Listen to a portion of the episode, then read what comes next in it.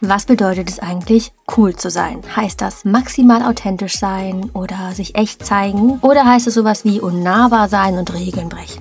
Das ist Move and Glow, der Podcast mit bewegenden Fragen wie diesen und Antworten, die dich weiterbringen. Ich bin Ulla Riemer, ich bin Lehrerin und ich bringe die persönliche Weiterentwicklung in meinen Unterricht und über diesen Podcast eben auch auf diesem Wege zu dir. Freue mich, dass du eingeschaltet hast. Und gerade zu dem Thema heute freue ich mich besonders, dass ein Gast hier ist, der die Fragen beantwortet, nämlich Savina Tillmann, eine Person, die selber auch einen Podcast hat und ganz viele andere Dinge macht. Da dauert es wirklich sehr lange, das alles aufzuzählen, weil sie sehr vielseitig ist. Deswegen mache ich das nicht. Aber eins vorweg, der Podcast, den sie hat, heißt Das Glück, dich selbst zu finden. Das verlinke ich auch unten. Ein Podcast-Titel, wo ich sage, boah, das ist ein Programm, diese Person muss man einladen. Und auch ihre Titel in den Podcast-Folgen sind super spannend. Unter anderem auch das Thema Coolness wird angesprochen, aber auch sowas wie, wie finde ich eigentlich meine Bestimmung? Und deswegen freue ich mich sehr, dass sie da ist. Und eine Sache noch vorweg. Und zwar haben wir ab und zu die Formulierung genutzt, zu lieb sein oder zu nett sein. Und da möchte ich einfach nochmal ganz wichtig unterstreichen, das meinen wir dahingehend immer in Anführungszeichen. Also du kannst nicht zu lieb oder zu nett sein, aber es kann sich vielleicht manchmal so anfühlen, dass du anders bist als andere. Und das ist eben echt ganz, ganz entscheidend, dass du dir immer klar machst, du bist genau richtig so. Und du hast nur einfach kein Match mit, dem, mit der Umgebung gerade. Das werden wir auch im Podcast beleuchten, du weißt dann, was ich meine. Ich wünsche dir ganz viel Freude beim Zuhören. Los geht's. Ganz, ganz herzlich willkommen, Sabina Tillmann. Das ist so schön, dass du Zeit hast. Dankeschön. Das war ja eine wunderschöne Ankündigung und ich musste so lachen, weil ich bin so froh, dass du nicht gesagt hast, ich lasse das Sabina selber machen, weil ich habe genau das gleiche Problem. ich weiß immer nie, was ich sagen soll, weil die Liste so lang ist. Mhm, ja, ich habe jetzt auch eine kleine Vorbereitung gemacht, dass du dich trotzdem vorstellst, aber keine Sorge, ein bisschen geführt und zwar, wenn du dich in deine Rolle als Schülerin zurückversetzt. Gerne. Ja? Und das mache ich so entweder oder Fragen und du musst sagen, wie du als Schülerin warst. Mhm. Also, warst du entweder laut oder leise? Ich war manchmal sehr laut und ich war manchmal sehr leise. Mhm. Ich war, glaube ich, nicht nur laut und nicht nur leise. Ich habe Phasen gehabt, wo ich eben positiv cool war und ich habe Phasen gehabt, wo ich anders cool sein wollte und am Ende als Mobbing-Opfer dastand. Also das, das ist eine Gratwanderung gewesen zwischen, zwischen laut und leise, die ich gar nicht so einfach beantworten kann, glaube ich. Mhm. Ja. Und trotzdem war ich irgendwie gern Schüler. Da kommen wir gleich nochmal drauf zurück, wenn wir ja. über diese Frage ähm, sprechen. Cool genug oder nicht? Mhm. Oder was heißt das, ne? Okay, nächstes. Warst du super fleißig oder eher so Richtung das, was nötig ist? Das, was nötig ist. Schulzeit war die, wobei das ist schon fast beantwortet ist, war die Schulzeit generell gut oder eher anstrengend? Ich würde trotzdem sagen, generell gut, auch wenn Mobbing Teil der Schulzeit war. war mhm. Ich habe einfach gerne bis heute, ich mache lauter Weiterbildung. Ich finde es so cool, Zeug zu lernen, worauf ich Bock habe. Und dazwischen waren lauter Sachen, auf die hatte ich keinen Bock. Das ist halt so. Aber ich habe das rausgegriffen, worauf ich Bock hatte. Und das fand ich irgendwie toll, dass es das, also dass es die Möglichkeit gibt, dass ich Fragen stellen darf. Ich habe schon als Kleinkind tausend Fragen gestellt und endlich waren da mal welche, die den Job hatten, mir die zu beantworten. Das fand ich irgendwie toll. Deswegen würde ich trotz allem sagen, gut. Und was war dein Lieblingsfach? Französisch. Hm, warst du prinzipiell größtenteils authentisch oder hast du dich auch mal verstellt? Ich habe mich extrem viel verstellt. Mhm. Warst du teilweise lost in Bezug auf was du später machst oder wusstest du immer genau, was du wolltest? ich wusste genau, was ich gerne mache und wusste nicht, dass es einen Job gibt, der so heißt. Hm? War es dir egal, was andere denken oder wolltest du immer Everybody Starting sein? Oh, klar. Also ich wollte immer Everybody Start, also Everybody's nicht, aber von den Coolen der Darling sein. Was würdest du sagen, hat die Coolen ausgemacht in deiner Schulzeit? Ja, also das ist der Grund, warum ich einen Podcast dazu gemacht habe. Es gibt halt zwei Arten von cool und in meiner Schule waren leider die uncoolen Coolen sehr en vogue. Also die, ich muss es leider so sagen, auch wenn es kein gesellschaftsfähiges Wort ist, die Arschlöcher. Mhm. Aber die haben halt den Ton angegeben und es war wichtig, den Tonangebern, also dass die einem wohlgesonnen waren. So. Ja, das ging mir ganz genauso in meiner Schulzeit. Echt? Ja, absolut. Ja. Zumindest habe ich dieses auf den Sockel gestellt. Ich glaube, es gibt wahrscheinlich auch Menschen oder Schülerinnen und Schüler, die sehen das gar nicht, also die haben gar nicht diese dieses Bewusstsein dafür, dass einige eben diese Rolle des Coolen ausspielen. Aber ich glaube, die meisten machen das subtil, dass sie eben ja. denken, okay, die sind irgendwie so ein Stück weit, und das ist meine Auffassung damals gewesen, von unnahbar. Also ich habe früher die, die so unnahbar waren, als cool angesehen. Dieses, mhm. ne, man kann es nicht einschätzen, die sind so ein bisschen geheimnisvoll und irgendwie haben die was, genau. was ich nicht habe und so. Und da schauen einige zu auf. Genau. Ähm, verrückterweise habe ich jetzt Schülerinnen und Schüler auch gefragt, was sie als cool verstehen oder was sie sich unter cool vorstellen. Mega. Und da habe ich halt gefragt, denkt ihr, es muss jemand sein, der eben unnahbar ist, jemand, der besonders beliebt ist, jemand, der einfach eher selbst ist. Und das letzte habe ich gerade vergessen. Warte, ich gucke kurz nach. Mhm. Ah, das habe ich gestern bei Instagram die Umfrage gemacht. Was war das letzte? Ah, genau. Schneidest du ja eh Auch, eh raus jetzt, ne? Oder? Wer, wer weiß. ich meine, wir können ja gleich über authentisch sein reden oder wobei, ob das dann nicht authentisch ist. Ähm, auf jeden Fall, vierte war, ob die Person Regeln bricht. So, ah, die ja. Abstimmung, genau, es war auch in deinem Podcast tatsächlich, das habe ich mich ein bisschen daran orientiert. Und die meisten haben gesagt, wenn sich jemand, wenn jemand wirklich cool ist, dann verstellt er sich nicht. Mhm. So. Also das finden die meisten. Und trotzdem glaube ich, dass viele auch die andere Definition kennen, die wir gerade so gesagt haben. Was würdest du sagen? Warum gibt es so eine Diskrepanz zwischen irgendwie diese eine Art von Coolness auch fördern, also dieses, dass jemand irgendwie unnahbar ist, dass man das irgendwie unterstützt, indem man eben so aufschaut und, oder weißt du was, ich stelle die Frage anders. Ich glaube nämlich, dass, so wie du auch eben meintest, dieses sich verstellen, ich glaube, es machen ganz, ganz, ganz viele. Ganz viele setzen eine Maske auch auf, auch die, die so vermeintlich cool sind. Und warum machen wir das? Ja, warum das wollte ich gerade so sagen. Ja. ja.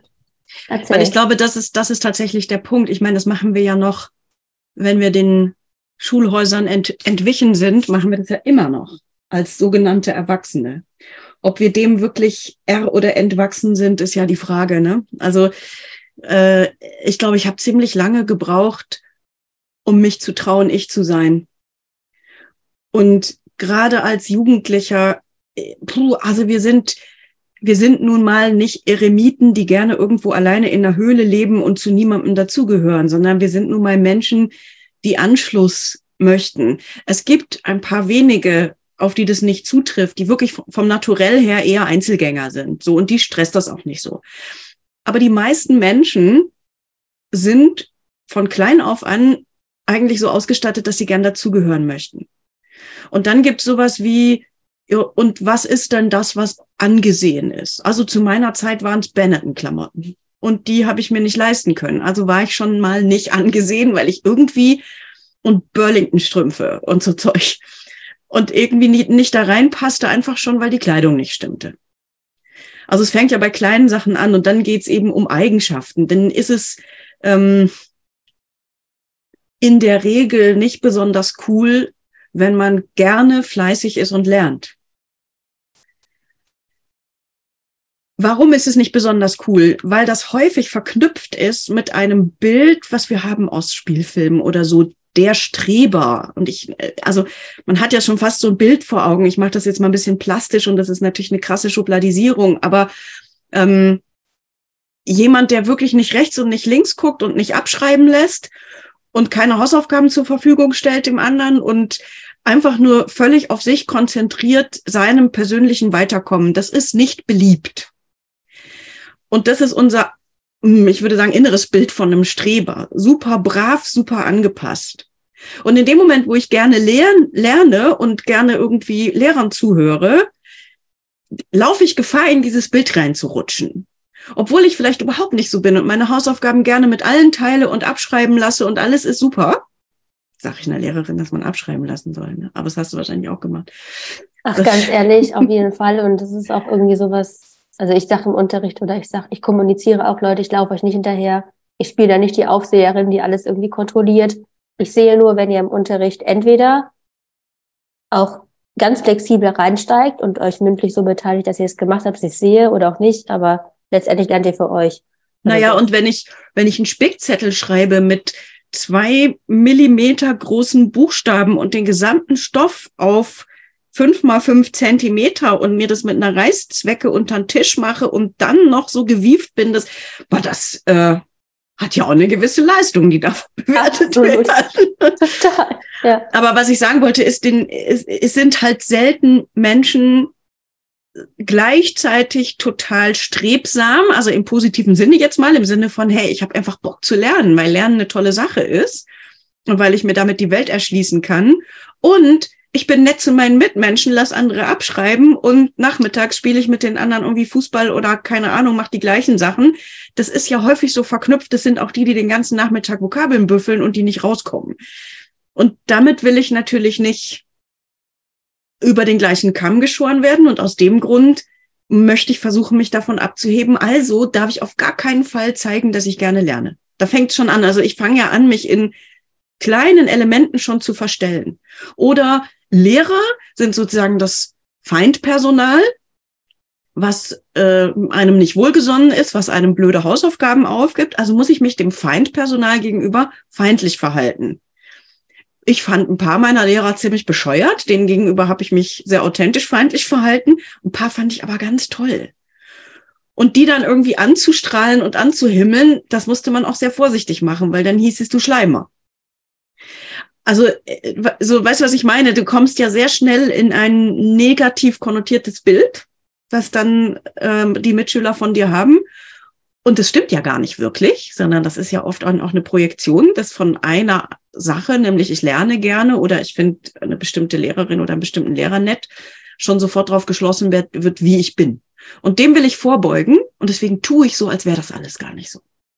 Ja, und dann macht man genau das Gegenteil. So, Richtig. Ne? Also im schlimmsten Fall tatsächlich. Ja. Und ich kenne, also ich kenne viele Beispiele. Ich kenne es von mir selber auch aus meiner Schulzeit, dass ich es auch nicht zeigen wollte oder auch gegensätzlich gehandelt habe, was so verrückt ist, wenn man sich es nachher hinein so Mhm. überlegt. Mhm. Denn, also wirklich, ich hatte das tatsächlich auch, auch in einem anderen Kontext, nämlich wenn es um Jungs ging. Also wenn ich irgendwie verknallt war, dann war ich Mhm. immer besonders doof zu denen. So, Ja, ne? genau, genau.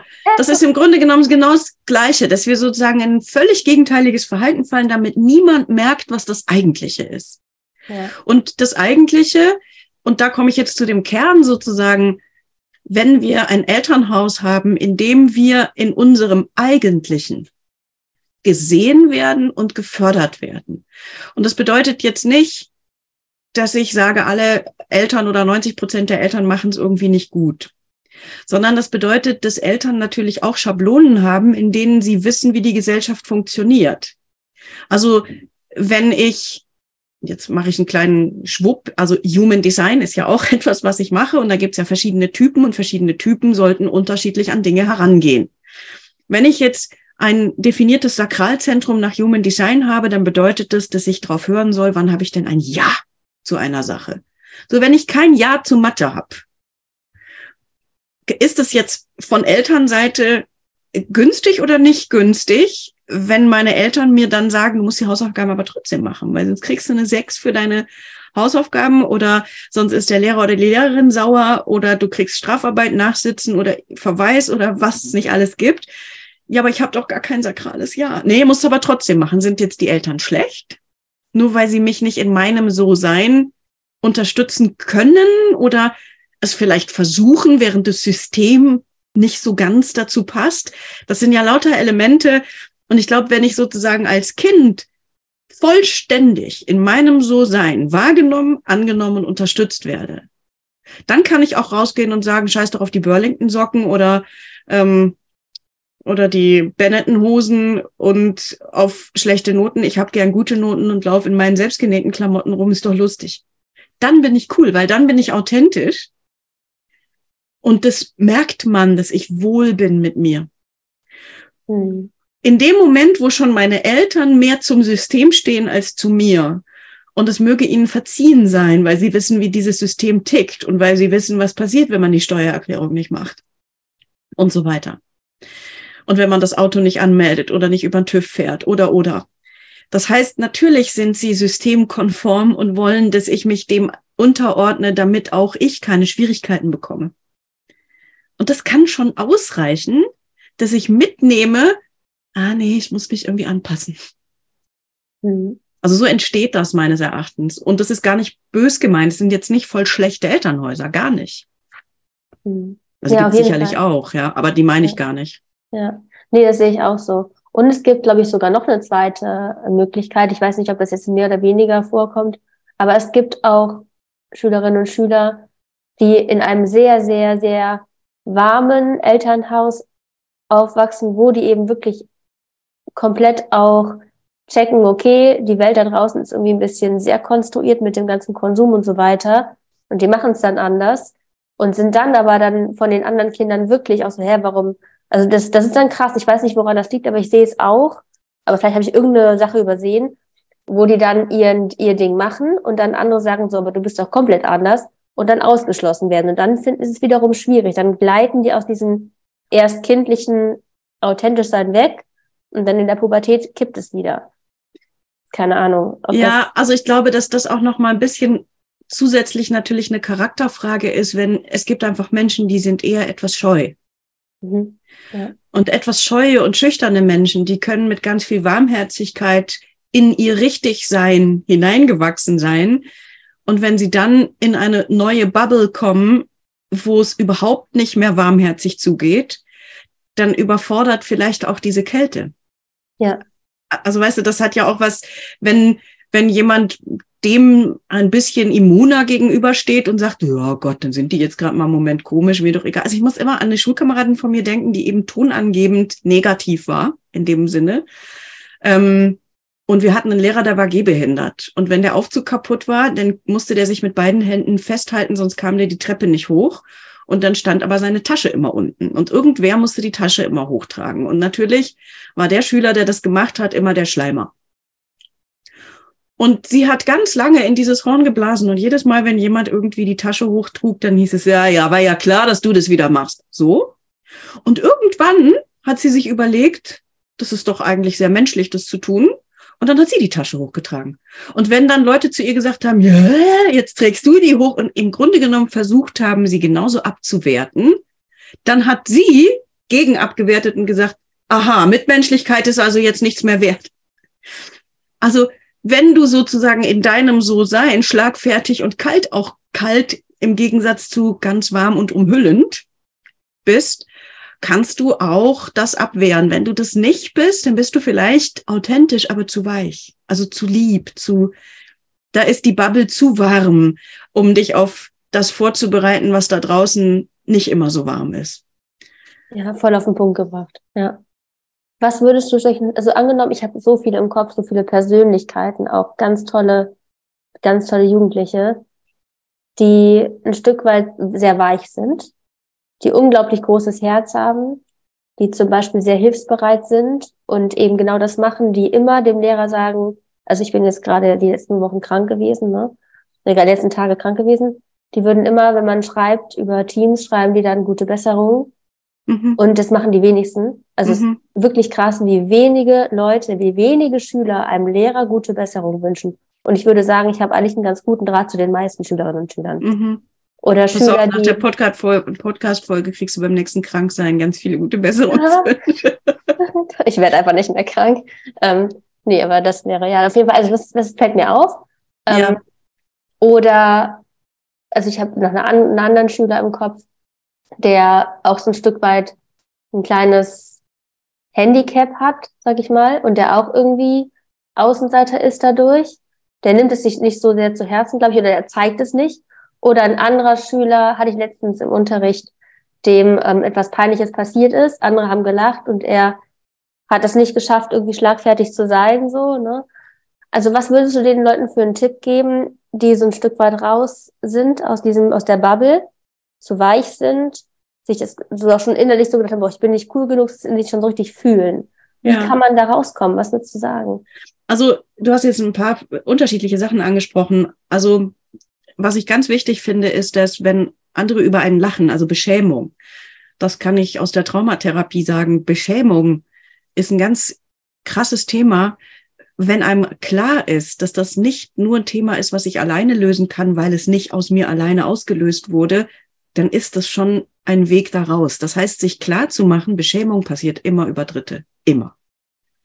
Also die, die über mich lachen, sind eigentlich die, auf die ich mit dem Finger in dem Moment zeigen müsste und nicht auf mich. Was, das entsteht ja daraus. Was habe ich falsch gemacht? Also der Finger richtet sich gegen mich, sogar in meinem eigenen Fühlen, ich bin wieder nicht gut genug, ich bin wieder nicht richtig gewesen, mir ist wieder was passiert, als würde niemandem von uns äh, nicht irgendwas passieren. Uns passiert ständig irgendwas.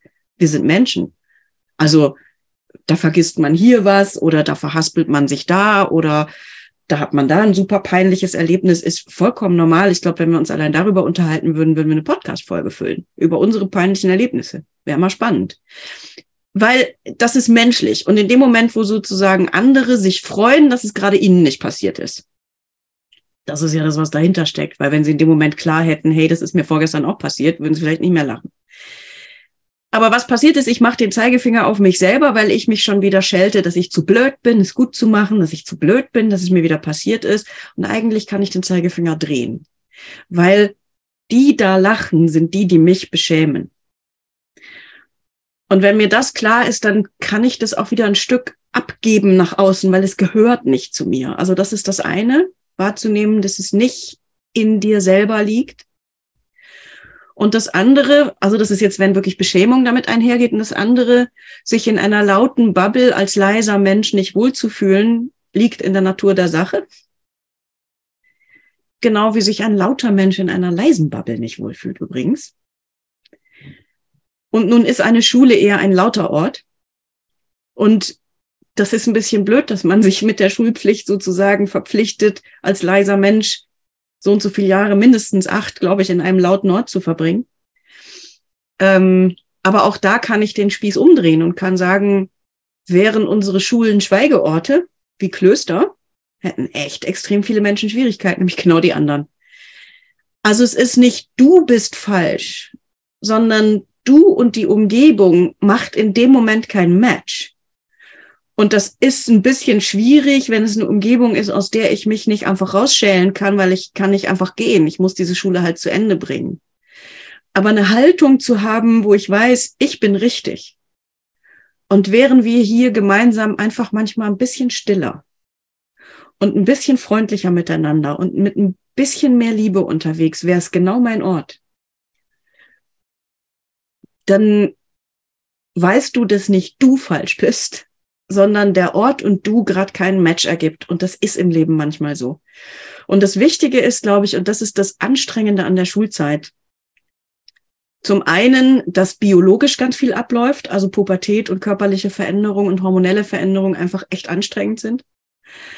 Und zum anderen aber auch, dass man sich nicht verliert. Ich habe so das Gefühl, wir kommen so auf die Welt und wir wissen noch ziemlich genau, wer wir sind, auf was wir Bock haben, was wir gerne machen und was wir am liebsten machen würden. Ist ja nicht so, dass jeder junge Feuerwehrmann antwortet, wenn man ihn fragt, was willst du mal werden und er ist fünfjährig, sondern man hat ja schon so Vorstellungen. Und ähm,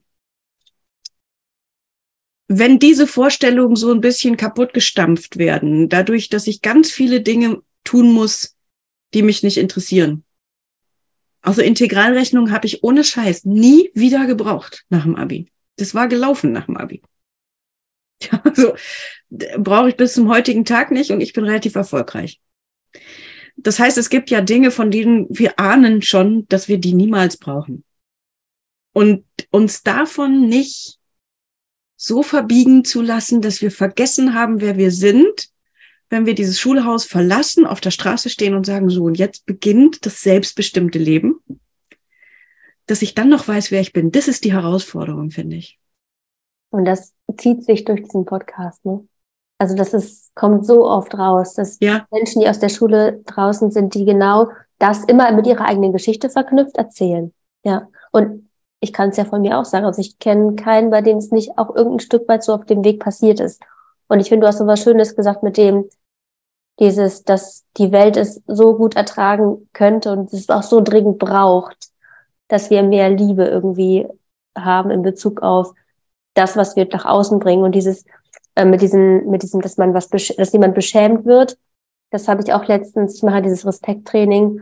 Da habe ich den diesen Schüler, der gelacht hat über einen anderen, auch genau das auf der Metaebene erklärt. Also es geht ja um diese Respektlosigkeiten. Und du hast ja auch gesagt, man müsste eigentlich mit dem Finger auf diesen Menschen dann zeigen. Also innerlich, Denn, ne, um für ja, die innere Haltung. Ich würde das auch wieder nicht nach außen bringen, weil dann genau. mache ich das Gleiche. Dann ja. beschäme ich zurück, aber innerlich für meine Haltung, hey, nee, ich bin's nicht. Ich hab ich bin nur Mensch, ich habe nichts Schlimmes getan, ich hab, bin nur gestolpert oder habe mich versprochen oder habe mir einen Kakao auf den Schoß geschüttet oder sonst war nix, ich bin nicht falsch. So. Richtig, genau. Und das ist eben, dann, wenn man sich fragt, warum macht der andere das, dann gibt es ein paar Gründe, nämlich Respektlosigkeit ist erstens sehr unterhaltsam, heißt, wenn jemand respektlos ist und meinetwegen manchmal auch gegen den Lehrer, ne, da sind wir wieder bei diesem, wenn man sogar richtig das alles umdreht oder Regeln bricht, dann ist man respektlos, unterhaltsam, findet Ansehen, ist dadurch vermeintlich cooler. Und das hat damit zu tun, das hast du ja eben auch schon gesagt oder angedeutet, das sind dann die, die wahrscheinlich genau das Gegenteil sind von starke Persönlichkeiten. Ja. Und das zu verstehen, ne? Und, naja, oder sie sind auf eine Weise, also stark und schwach zugleich. Also was, was ich, ähm, glaube ich, nicht direkt dazu gesagt habe in meiner Podcast-Folge, was aber später kam, war das Thema Parentifizierung. Also es gibt relativ viele Menschen, die in Kontexten aufwachsen, wo die Eltern es nicht schaffen, vollständig emotionale Verantwortung für sich und die Familie zu übernehmen. Ich will das mal so formulieren, um nicht Eltern irgendwie schlecht zu machen, sondern wir tun alle unser, unser Möglichstes auch als Eltern.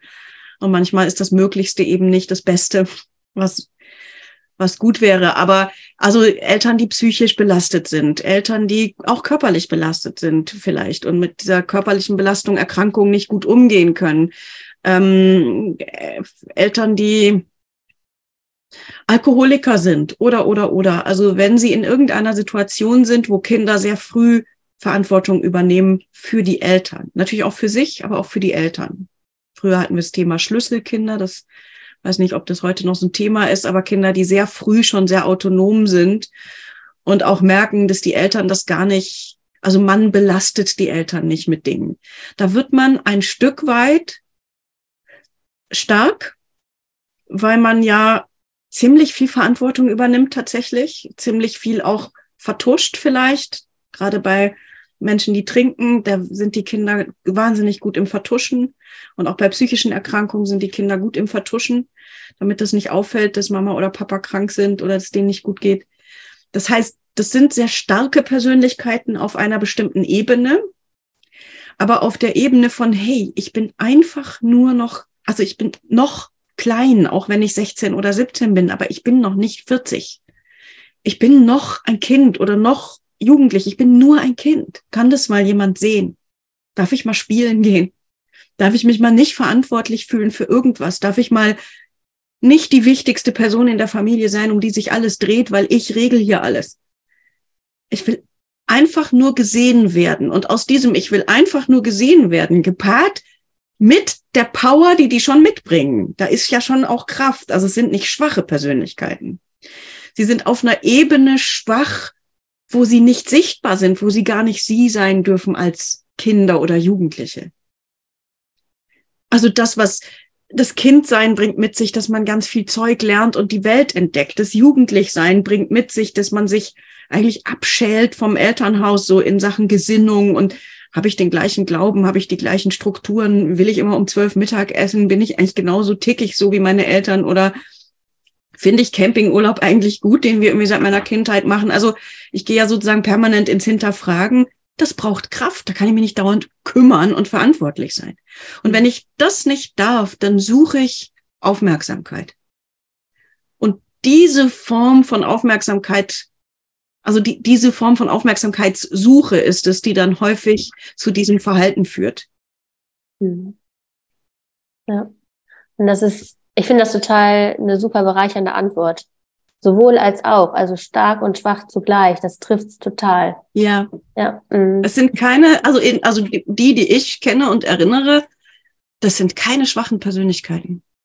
Aber mhm. es gibt eine, also im, im Tief, im Ich, gibt es eine Schwäche in diesem, ey, ich, ich tu hier so, als wäre ich der Riesenbär und als wäre ich der stärkste Riese, aber hey, kann mal jemand sehen, dass ich das eigentlich nicht bin? Da ist die Schwäche eigentlich. Ne, deswegen haben wir vielleicht aus der Erwachsenenperspektive das Gefühl, da ist auch eine Schwäche. Aber gleichzeitig sind es sehr oft Kinder, die extrem viel Verantwortung tragen. Wie geht man auf solche Menschen zu? Als Schüler oder als Lehrer? Hm. Ja, das ist eine gute Frage. Also ich würde versuchen, das, was sie wirklich können, also da, wo sie wirklich stark sind und was sie auch wirklich gut können, ihnen da Wertschätzung entgegenzubringen. Nicht für das, wo sie andere erniedrigen, nicht für das, wo sie andere nutzen, um sichtbar zu werden, sondern für das, was sie wirklich können. Also sowas wie, ich habe gehört, du gehst immer so früh nach Hause, weil du deiner Mutter hilfst, das finde ich total mega. Also weißt du, so das, wo eigentlich vielleicht die Scham sitzt oder die Überforderung sitzt, da irgendwie zu sagen, du, das sehe ich. Also ich sehe dich in dem, was da wirklich ist. Das weiß ich natürlich nicht immer von den, von dem jeweiligen, aber ich würde nicht das Verhalten bestärken, was, was der Hilferuf ist, also was dieses, hey, ich will hier sichtbar werden, das würde ich nicht bestärken, weil das ist ja eigentlich ganz tief drin auch nicht das, was man will. Wenn man sich so verhält, will man ja nicht, man will ja, dann wird man gesehen und cool gefunden dafür, dass man Arschloch ist, aber das will man ja eigentlich gar nicht.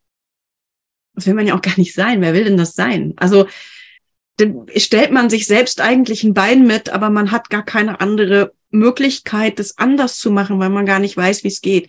Und wenn da jemand kommt, der mich sozusagen sieht in dem, was ich eigentlich bin, und das bestärkt und das andere weder beschimpft, also jede Form von Aufmerksamkeit ist ja Aufmerksamkeit. Also das heißt, alles, wo ich dann mich negativ cool verhalte, wenn ich dafür Aufmerksamkeit kriege und wenn es Schimpfe ist, dann habe ich Aufmerksamkeit. Wenn das sozusagen ins Leere läuft und meine wahre Persönlichkeit Aufmerksamkeit kriegt, so kriegst du am ehesten einen Menschen in seinem Kern gesehen und damit auch, ich, ich mag ja diesen Spruch so gerne, in jedem Mensch steckt ein König, sprich zu ihm und er wird herauskommen.